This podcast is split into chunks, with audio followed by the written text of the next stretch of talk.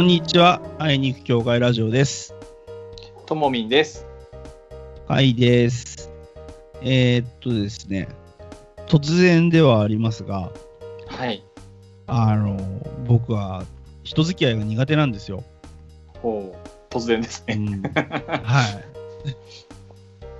い。で、もうさらに言うなら人間嫌いっていうところまで行きそうなぐらい、うーん。もう人付き合いが苦手なんです。うーん。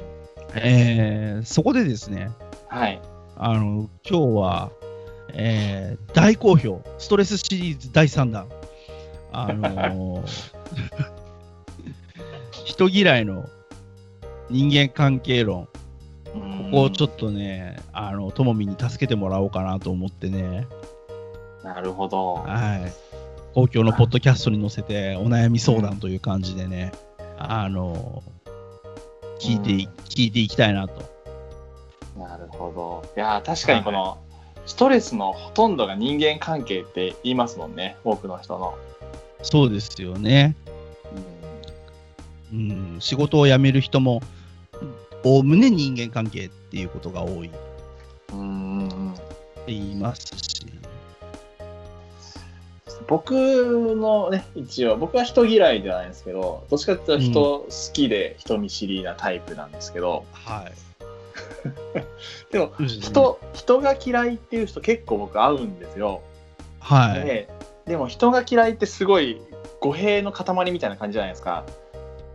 そうですね。そうそうそう。そうなんですよ。他に表現する言葉がないから人嫌いって言ってる感じなんですよね。そううん。でなんか人嫌いの人人嫌いって自分でこう明言した人と何人かこう話しててはあのでも結構ちゃんとしてる人が多くてちゃんとしてるっていうのはあの人嫌いと言いながら人の、うん。人助けをしたいしたいを超えて本当にその職業上人の助けになることをしてたりとか、結構うんコミュニティ運営してたりとかしてる人がいるんですよ。だから人嫌い多分他に表現方法がないから使ってるのかなってその時に思ったんですけどうーん。あとはなんかそう。もうす全ての人愛しますとかっていうのはまあ絶対ないわけじゃないですかそういう人たちとしては。そう、そう、そうなんですよ。ちょっとキリスト教的にどうかと思いますけど、そうなんですよい。やいやいやでもちゃんと自分をこう分かっててこういう関係の人たちを大切にしたいっていうのが裏を返せばあると思うのではい。なんかちゃんと自分なりにこう境界線というか自分のキャパシティを分かった上での人付き合いをしてるのかなと思って、あーその結果表現がね人嫌いっていうね謎のうんうん、言葉ですよねこれ。難しいですよね、人嫌いって。あの、やっぱりね、人に説明しようがなくてね、人嫌いっていう言葉を使うんですけど、うんうん。でも別に俺友達いるし、うんうんそもそも人と喋りたくなかったら、ともみんとポッドキャストやってないし、うんうん確かに。うん。うん。なんだろうな、自分で言うのもあれですけど、あの、はい。そんなに別にほら、あの人に対してぶっきらぼうな方でもないじゃないですか。そうねと、割と自分で言うのもなんだけど、礼儀正しく接してるつもりなんですよ、人には。うんうんうんめちゃめちゃ空気空気読みますしね、カイさんね。めちゃめちゃ空気読んで力頑張って合わせようとします。しますもんね。そこ、その能力が本当にあるのか、いまだに僕は自分では懐疑的なんですけど、あのま あトーミーがそう言ってくれるので、そうなのかなと思って、えー過ごしておりますが、これがね、なかなか難しいですよ。はい。はいね、どう表現したらいいのか。人嫌い、僕なりにさっきちょっと話したんですけど、はいどうなんですか、人嫌い。うーん、そうですね。だ人嫌いって言ってるけど、はい。多分多分嫌いじゃないです。うんうんうん。うん。多分ね。で逆にどんな関係性の人がおなんかどういった関係性なのが逆にこうダメなのかとか多分そういうのはあるんだと思うんですけど。うーん。でもこれすごくね僕の個人的な感想になっちゃうんですけど。はい。なんか、はい。初初対面から妙に慣れ慣れしい人とかねえあ距離感おかしい人ですね。そうそう距離感わしい人。そう。あの 敬語使えない人とかうんだそういうなんか相手の気持ちになろうとしない人ってちょっと苦手ですね。こうーんううんまあでも同じっすね。なるほど。いやでも僕もいろんな人とねこの職業柄と言っていいか生き方的にっていうかやっぱり連絡するんですけど、はい。まあ、過去断った人が2人ぐらいやっぱいるんですけど、うんまあ僕の言葉で言うと失礼な人あはいはい。めちゃめちゃ失礼な人うんうんはこちらからちょっとうんお断りしたんですけど、はうん、いうんまあなんかねオブラートに言ったらちょっと礼儀がないとかねいろいろ言えるんですけど、もう本当にはい。ダメな人でしたね。う んダメ。っていうね僕なりのこう、一つの基準の中でちょっとこの人には会いに行きたくないなみたいな人はやっぱり過去、うん。うん2人いましたね。ああ。そうだなんだろう。人と会いに行くのをあの、はい。メインテーマにしてるともみんがはい、言うぐらいだから、多分うーんそれを多分僕の基準に置き換えたらもっとダメな人がいっぱいいる気がして、多分でも確かにその枠が僕は、多分甲斐さんと比べればゆるゆるだと思うんですよ。甲斐さんと比べれ。比較で話せば。うんうんでそれは甲斐さんだともう少しちょっとシビアになるのかな比べてしまうんですけどっていう違いですよねおそらくは。そうでしょうね。こう、あのー失礼な人は良くないんですよ、とにかく。まず。まず大前提ね。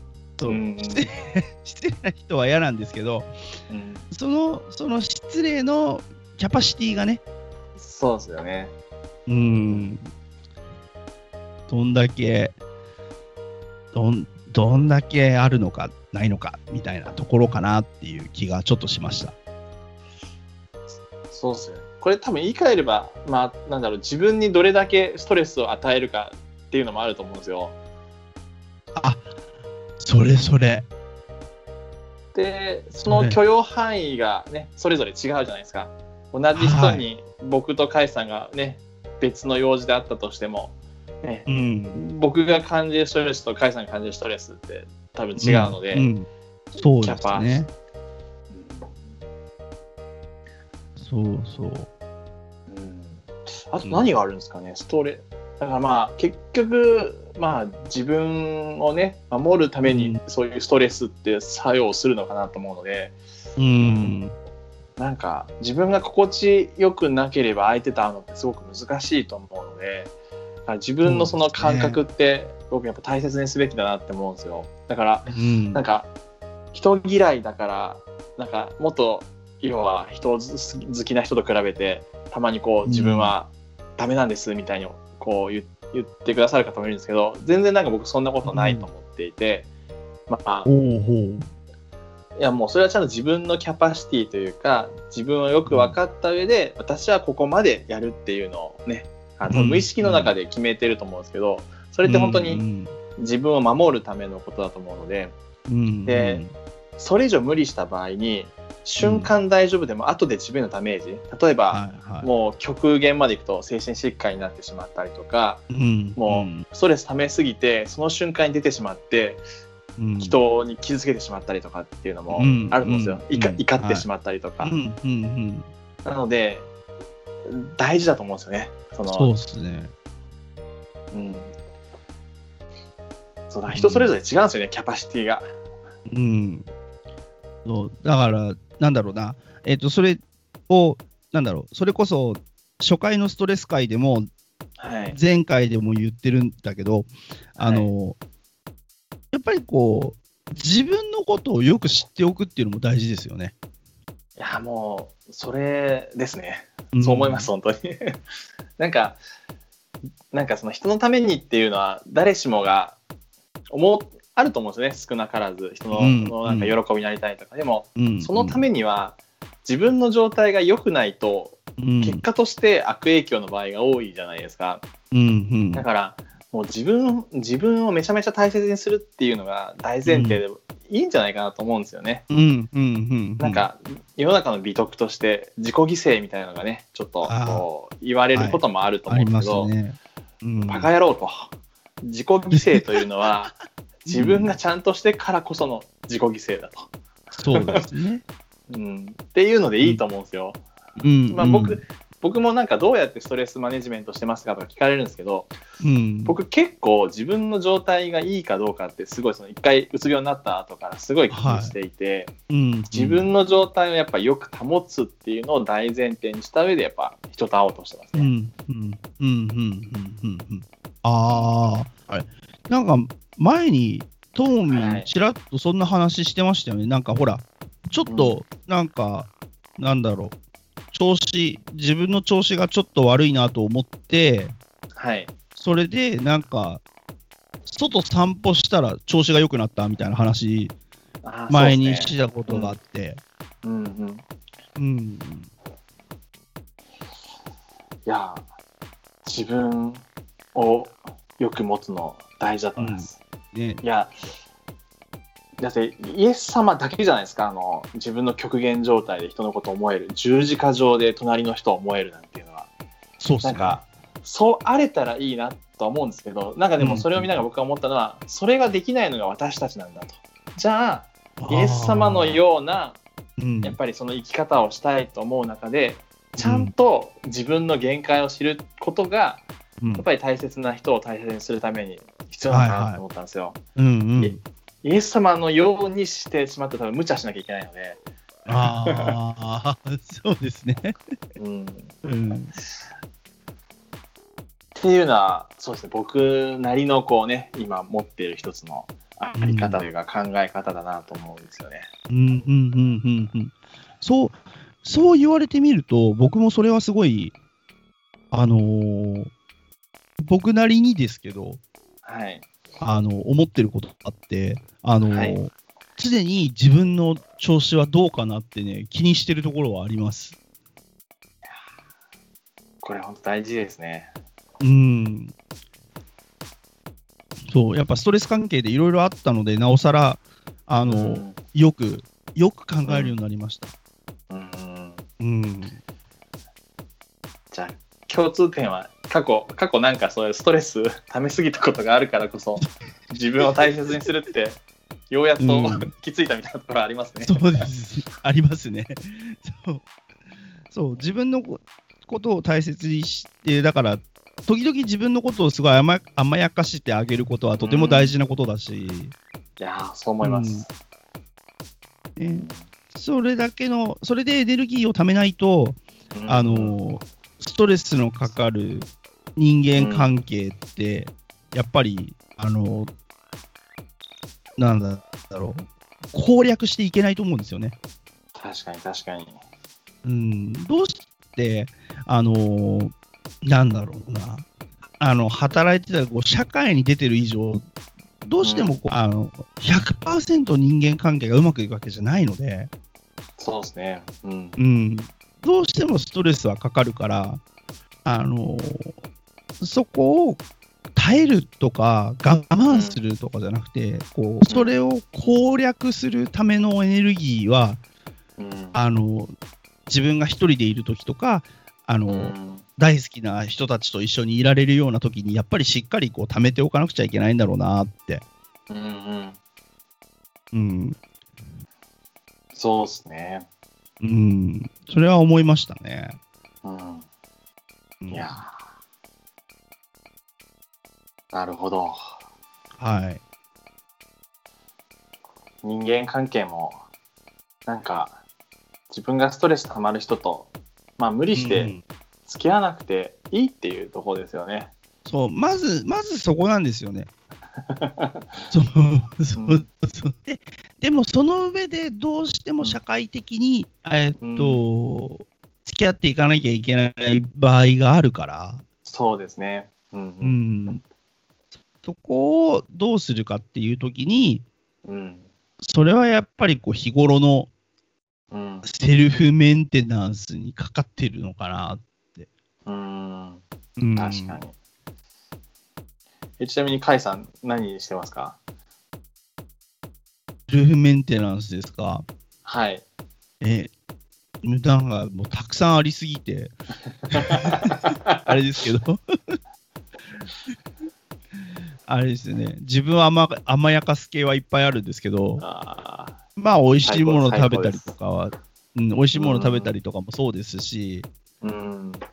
ね、あとは最近、あの、自転車を買ったので。自転車気持ちいいですね。うーん。自転車で走ると結構ね、うんうん。あのーなんか気持ちがこう、なんだろう、楽になるっていうか、うん。うんうん、やっぱこう運動っていいのかなと思いましたね。運動の効力。ああるあ。いや、僕、ずーっと今、運動したい欲求があるんですけど、まだやってないんですけど、ええで、なんか、まあ、人と会ったりとか、なんかいろいろ文章書いたりとかが多いんで、頭、脳、脳みそをよく使うんで、まあ、睡眠を大事にしてるっていうのと、あはいるんですけど、なんかいろんな話を聞くと、やっぱり運動が脳に与える作用がめちゃめちゃいいものがあるっていうのをみんな言うんですよ。で今なんかそうらしいです。運動への意欲が今97%ぐらいまで来てるんですけど、あと3%が怖いんですよ。あと3%そう今まではなんか健健康のため、ちょっとふくよかな体をシャープにするためとかあったんですけど、これはちょっと僕の中のモチベーションとしてそんなに上がんなかったんですよ、運動に対への。うんうん、で、脳に影響が、いい影響を及ぼすのは僕の中ではすごい高いモチベーションで、でもまあうん97%、その3つ合わせて今97%なんですよ。うんうんうんもう少しでランニングに行けそうなんですね。うん、もう一押しですね。もう一押しなんですよ。いやー、僕はなんか今、いいランニングシューズを買うっていう最後のね、ところかなっていうのを思っているんですけど。あでもね、それ大事らしいですよ。あの、うんランニングとか始めるときに、はい。あの、自分の好きな、あの、うんランニングウェアとか、はい。あの、靴を買った方がいいらしいです。いやー、そうですよね。僕身につけたいと思うものを買った方が続くって言いますよ。なるほど。いや、まあ、1500円で昔買ったランニングシューズあるんですけど、ええ。全然やる気ないですね。それはあれですね。あの、スポーツ用品店行った方がいいですね。ですよね。いやー、ちょっと今喋ってね、こんなに公言してるから、ちょっと無理やり3%上げたいなと思って。いや、でも僕は本当にモチベーションの一つは、脳に対する良い影響があるっていうのは、すごい、人のスイッチってわからないもんだなと思いました。わかんないですね。うん。うん。で、なんか、朝、それこそ、あのー朝ちょっと外出て、はい。あの日の光を浴びるとか、うんうん。うん、あのもう仕事行く前ですよ。はい。うん、朝早く、朝早く起きるようにしてるんですけど、はい。朝起きて外に出るっていうのとかだけでもやっぱ違います、全然。うんん、なるほど。光合成ですね。太陽を浴びて。そうそうそう。もう引きこもりのプロですけど、はい。でも、あえて言う、日の光は浴びた方がいい。大事。青空のことを歩くの大事。いやいや、まあ科学的にもね、はい 言われてることですもんね。はい、でも健実践してなお分かりますね。健康に引きこもるためには、朝ぜひ日の光を浴びてほしい。はい。と思っています。浴びましょう、皆はい様。だから、そういうなんかね、まあなんか、結局、あれかよって、自分のことを大事にするっていう話で終わりかよってなりそうですけど、あの、でも本当にね、自分のことをよく知らないと、うん。あの、どうしようもないんですよ。うん。うん。だから、予期せぬストレスは絶対あるので、うん。あの、予期できることは全て準備しておくっていうのは大事だと思うんですよね。うん。うん。いや、本当そう思います。うん。そのための自己理解。そうですね。うん。いや、本当に、あの、自分大切にするの大事だと思います。はい。結局それがねそろそろはい。エンディングの。大切にすることに、かぶせまくってますね。かぶっちゃった。かぶっちゃった。ごめんね。ええ。ええ大丈夫です。はい。はい。エンディングですね。エンディングのお時間なんですけど。じゃあ、ともみもう一回どうぞ。そうですね。あの、人嫌いっていう話から始まったんですけど、あの、結局、人付き合いはね、良くも悪くもストレスをね、感じるのが私たちなのかなと思うと、まあ、それをね、だから全ての人を大切にしますとか思わなくて大丈夫ですよと。自分うんのうんキャパシティの中でね、あの、うんうん大切にしたらいいんじゃないかなと。で、そのために、うん大切な人を大切にするために、まず自分を大切にするっていうところがうんうんいいっすよっていうところですね。そうですね。うん。いやー、いいまとめをいただきました。そう。そうなんですよ。そう。当院のね、そういつも言ってる、その、そう、大切な人を大切にするっていうのを僕も実践したいんですけど、はい。でもまずはね、自分をいたわる。はい。うん。ね、毎日。これ毎日でもいいと思うんです。いつでも、いいつも、いつ、どんな時でも自分のことをいたわってあげていいと思うんですよね。いや、本当そうです。みんな頑張りすぎです。そう、頑張りすぎ。そううんそういうところから、えっ、と、ね、徐々に徐々に人付き合いの、あのストレスもうん。減らしていけたらいいのかな、なんていうふうに思います。思います。私も。はい。そんなわけで、えーそろそろ、えー締めたいと思います。えーはい今日はこんな、こんな締め方でいいのでしょうか、えーちょっとよくわかりませんが、あの、えお時間も時間なので締めたいと思います。そんなわけで、会いに行く協会ラジオ、お相手は、ともみんと、はいでした。ありがとうございました。ありがとうございました。さよなら。